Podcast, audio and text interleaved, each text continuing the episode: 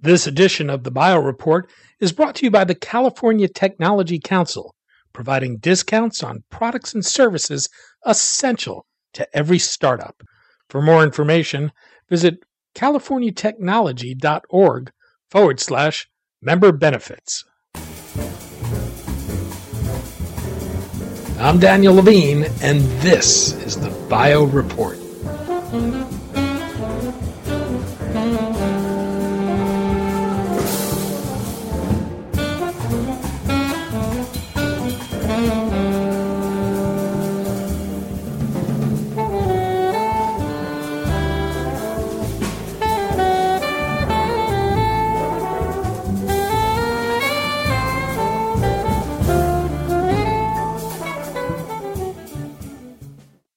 Wall Street doesn't like uncertainty, and there are a number of policy issues now brewing that threaten to create some uncertainty for the biotechnology industry. As the BioInvestor Forum kicks off in San Francisco October 20th and 21st, bringing together investors and CEOs for two days of panels and presentations, the conference will turn its attention to policy issues and the effects they have on valuations within the industry. We spoke to Sara Radcliffe, President and CEO of the California Life Sciences Association, and a policy panelist at the BioInvestor Forum about policy issues the industry faces, the growing controversy over pricing, and what policy matters investors should be watching closely.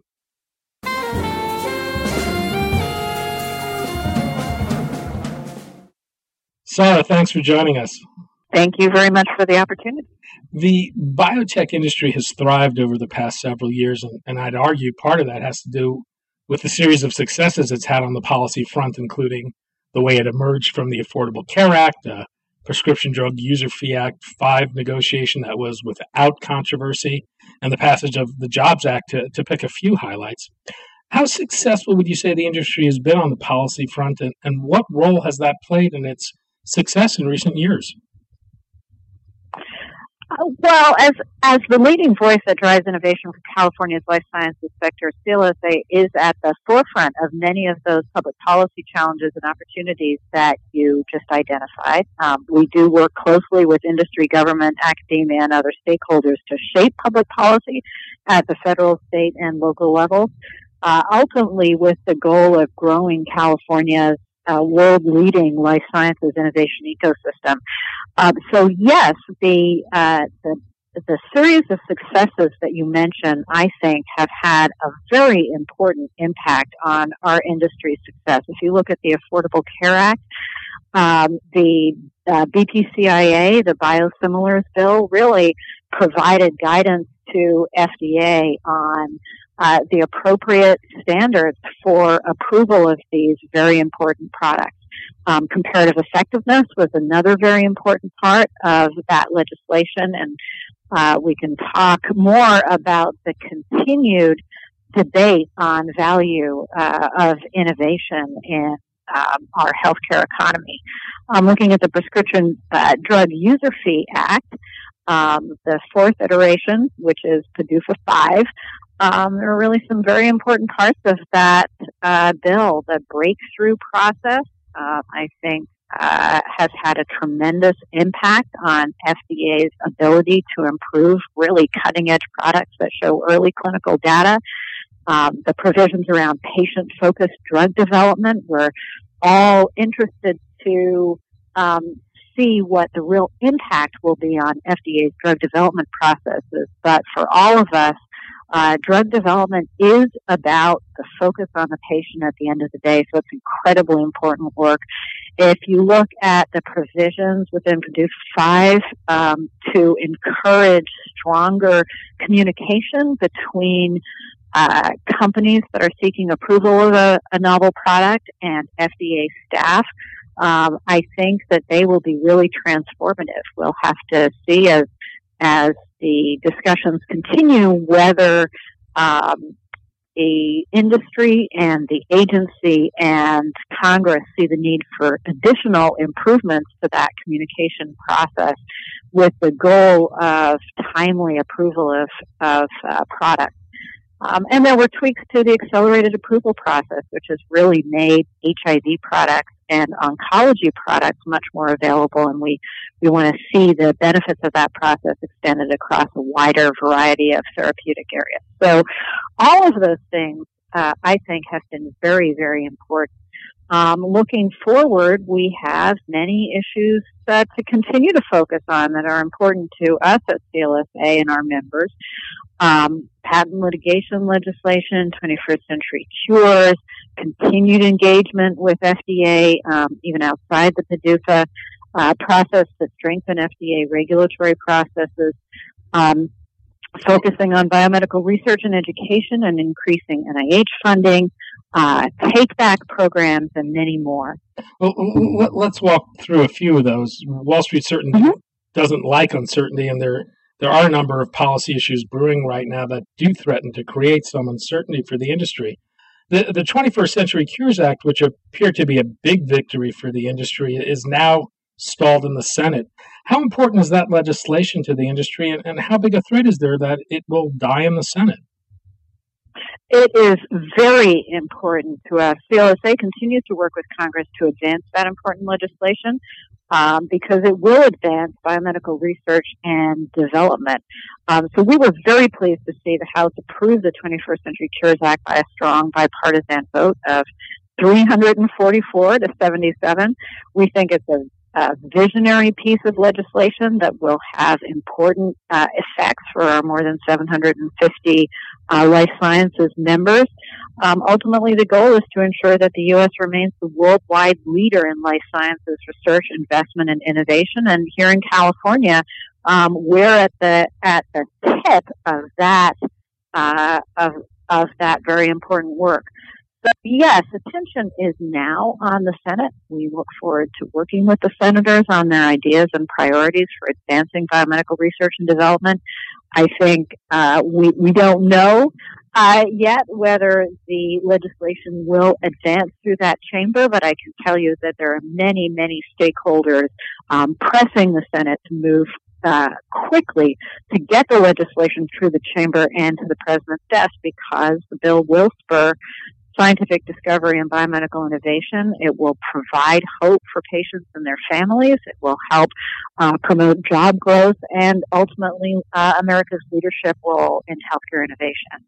You, you mentioned NIH funding a moment ago. The 21st Century Cures Act would give a nice boost to that, but what's the prospect for increasing the NIH budget if the 21st Century Cures Act doesn't come for our vote? Well, we will uh, we will continue to work on that. It's been a priority of ours for many years. Um, the incredible engine of discovery that is NIH uh, is really the foundation for bringing uh, treatments and cures to patients. So we do think um, that we'll have success in in uh, increasing the NIH, NIH budget over time, but the 21st Century Cures Act would be a big step.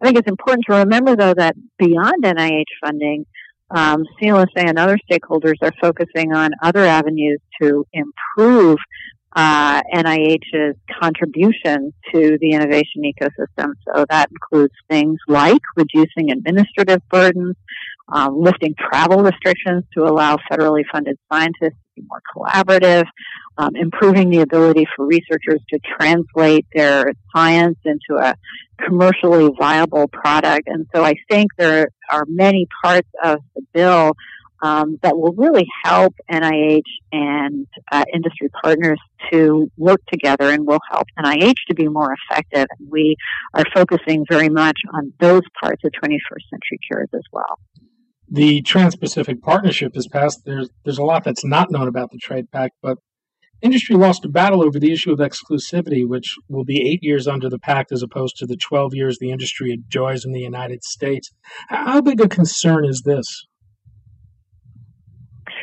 It is a big concern. Um, you know, the debate over the 12 years of data exclusivity uh, for biologics was one that took a great deal of time. Um, stakeholders put a lot of thought into um, what the number of years of data exclusivity should be. Obviously, ultimately, there was a, a strong disagreement about that, but it was essentially the only provision of the Affordable Care Act that received broad and deep bipartisan support, including uh, leadership from our California delegation, um, Representative Anna Eshoo and the late uh, Senator Ted Kennedy. So we, of course, strongly advocated maintaining that level of protection in the TPP negotiations, and we are disappointed in the outcome due to the lower exclusivity thresholds uh, in other countries' regulatory legislative systems, um, the length of time that an innovative biologic would maintain its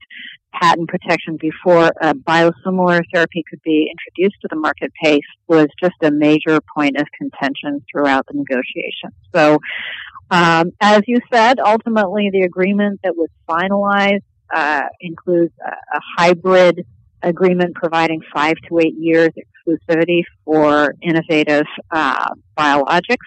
Um, we're pleased that participating countries will be required to provide at least five years of data of data protection for biologics and potentially an additional three under the regulatory framework. Um, we, uh, you know, we are uh, again. We will continue to advocate strongly for the 12 years of data exclusivity reminding everybody that the reason was to ensure that these products uh, continue to come to market and continue to be available for patients. Well, the, the process for creating the next incarnation of the Prescription Drug User Fee Act, PDUFA 6, has begun. The existing legislation, which allows the FDA to collect user fees from companies it regulates in exchange for acting on applications for new drug approvals in a timely manner, is set to expire in 2017. How well would you say PDUFA has worked? Well, from the beginning, PDUFA has been absolutely instrumental in expediting the drug approval process. It makes it possible for patients to have timely access to new, innovative, and potentially life-saving therapies. Um, when PDUFA first uh, was uh, passed, there was a backlog of a couple of years of applications. Um, and so, uh, obviously, we worked through that uh, backlog and now are able to focus on um, other ways to ensure that FDA has the appropriate resources to efficiently and predictably review and approve innovative therapies and treatments. So um, it is very, very important to us. Um, at CLSA, we've worked with the Boston Consulting Group to uh, dig deeper and really look into how the FDA is doing on drug review and approval times. Um, we have witnessed that review times for certain products like oncology, HIV, AIDS, and rare diseases are consistently much faster than others, um, such as neurovascular, uh, diabetes, and so forth. So we're working to track those variances, and we believe there are lessons to be learned and applied to bring more consistency across the agency. We hope that it is an uh, item that will be considered as part of the um, next PDUFA round. Um, each new iteration of PDUFA MDUFA, MDUFA and the other products covered under uh, FDASIA offers an opportunity for stakeholders, the FDA and Congress to work together to improve. So we really look forward to engaging with the California delegation, national stakeholder groups, and our members as the negotiations begin. Well, I, I, think lawmakers have always looked at it as an opportunity to address a wide range of issues it may have with the industry. The Obama administration has pushed to reduce the period of exclusivity on, on several occasions. Will this become an issue in PDUFA 6? We are monitoring that, but right now um, it's important to note that CLSA looks forward to engaging with the California delegation and national stakeholder groups and our members on these issues as negotiations begin. And as I said, we will continue to remind uh, all stakeholders of the reasons why the period of data exclusivity was uh, was chosen and and uh, and passed by the legislator, the legislature. Well, with the political dynamics of a presidential election year, in, in cases like the Turing pharmaceutical case, which created outrage in the public over drug pricing, how concerned should the industry be about drug pricing becoming an issue in PDUFA 6 or there being separate legislative action? Well, we think that patients should always be at the forefront of healthcare decisions. And so uh, we saw the the uh, debate around Turing Pharmaceuticals very clear to us, and we have made clear that the conduct of the conduct of Turing Pharmaceuticals was not representative of uh, our members' commitment to patient care, is exemplified by our CLSA membership up and down the state of California. Uh, but while price controls may look appealing on paper, they are bad medicine. They do not put the interests of patients first either. Um, we uh, are advocating and have advocated for a long time that government imposed price controls can limit access to patient care and can keep life saving medications out of the hands of those who need them most.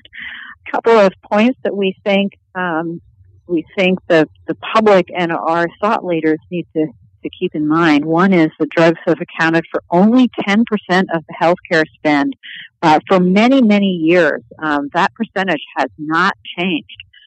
Secondly, the life sciences innovation economy is helping to lead the discussion on new financing and delivery models. And so uh, we we believe very strongly that uh, price is not the issue, financing is the issue.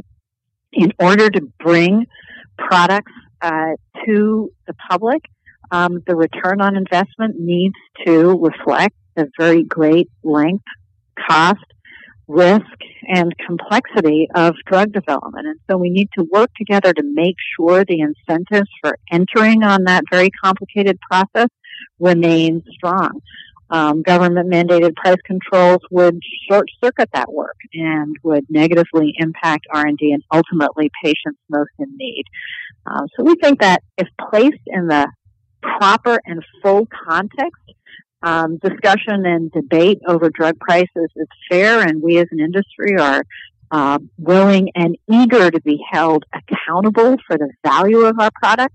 But of course, the discussion and debate needs to uh, needs to reflect an understanding of what it really takes to make the engine of innovation run. Um, so again, we look forward to engaging with the California delegation and national stakeholder groups and our members as the negotiations begin. One of the successes of the industry is that on, on, the policy front, it has not just been on the defensive, but been pushing the agenda in recent years about such things as capital formation. What do you see on the top of the industry's agenda today?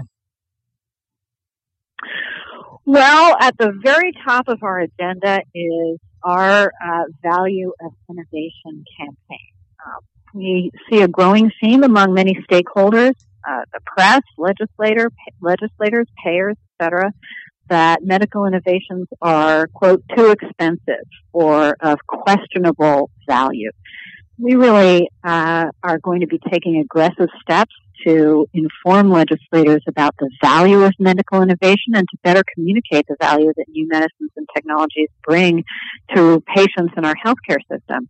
Um, part of that debate is to uh, shed, uh, to focus light on what insurance companies can do to improve access to patients. Um, we see that consumers are feeling the squeeze as insurance companies continue to increase out of pocket costs through high copays and tiered pricing schemes. Um, and so uh, there are many different stakeholders that play a role in ensuring that patients have access to these important products. Again, it's important to place the discussion about prescription drug costs, which, for example, are only 2% of Medicaid spending, um, and their clinical and economic benefits in the in the proper context. And we think that insurance companies should uh, not be allowed to get away with undermining access. Um, so that's really uh, one of probably at the top of our industry's agenda today. As always, we um, continue to just raise awareness of the incredible value that our products will bring to patients and consumers in the future. You'll be participating on a policy panel at the BioInvestor Forum. What kind of attention should investors be paying to policy issues, and, and what do you think they should be watching most closely? Well, I certainly hope that investors will be paying great attention to policy issues. Um, I think value of innovation will be at the top of many investors' minds. Again, um, you know, without an appropriate return on uh, products, um, they will not have anything to invest in. So we need to uh, both inform them about the policy debates that are occurring and, and enlist their help in our effort to educate um, opinion leaders and the public um, again about what it takes to bring products to patients. Um, I think the patent litigation legislation will uh, be very important without strong intellectual property protection for particularly our emerging companies where uh, intellectual property is what they have to sell in order to get the resources that they need to um, continue with their work. Uh, you know, with if that patent litigation uh, legislation goes awry, it will have a very significant effect on um, the availability of, uh, of new work for our investors to invest in. Um, we've talked about 21st century cures. We've talked about um, biomedical research and education and increasing NIH funding. Again, filling up the uh, the front of the funnel so that we all have um, uh, new drug discovery development uh, projects to to take through to the market. Um, and I think there's a couple of other um, policy issues that will um, be of interest for particular segments of the industry. Uh, medical device tax repeal is very important to us and obviously will um, uh, have a, a, very significant effect on the device sector if we if we don't get that uh, really burdensome tax repealed. Um, if you look at take back uh, programs, that does affect a number of uh, the companies and places a burden on their ability to um, direct resources to research and development. So bottom line, um, we welcome the opportunity to speak with investors about these important policy issues and also to engage them in public debate to help uh, foster innovation going forward. Sara Radcliffe, President and CEO of the California Life Sciences Association. Sara, thanks so much for your time today. Thank you very much. Uh, you can hear Sara on the Policy Outlook panel at the BioInvestor Forum Tuesday, October 20th at 2 p.m. in San Francisco. For BioReport listeners in the Bay Area, I wanted to extend an invitation to join me November 2nd at 5:30 p.m. at Byers Auditorium at UCSF's Mission Bay campus for a discussion about the legacy of the Orphan Drug Act and what it's achieved. I'll be moderating a panel with Robert Baffi of BioMarin, Kay Holcombe of Bio, and Emil Kakkis of Ultragenyx. The event is organized by the Life Sciences Foundation. To register, go to odalegacy.eventbrite.com. That's odalegacy.eventbrite.com. Hope to see you there.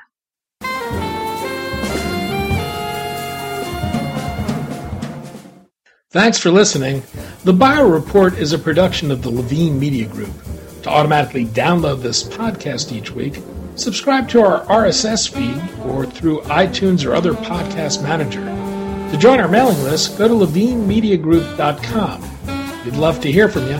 If you want to drop us a line or are interested in sponsoring this podcast, send email to danny at levinemediagroup.com. Special thanks to Jonah Levine, who composed our theme music, and the Jonah Levine Collective, which performs it.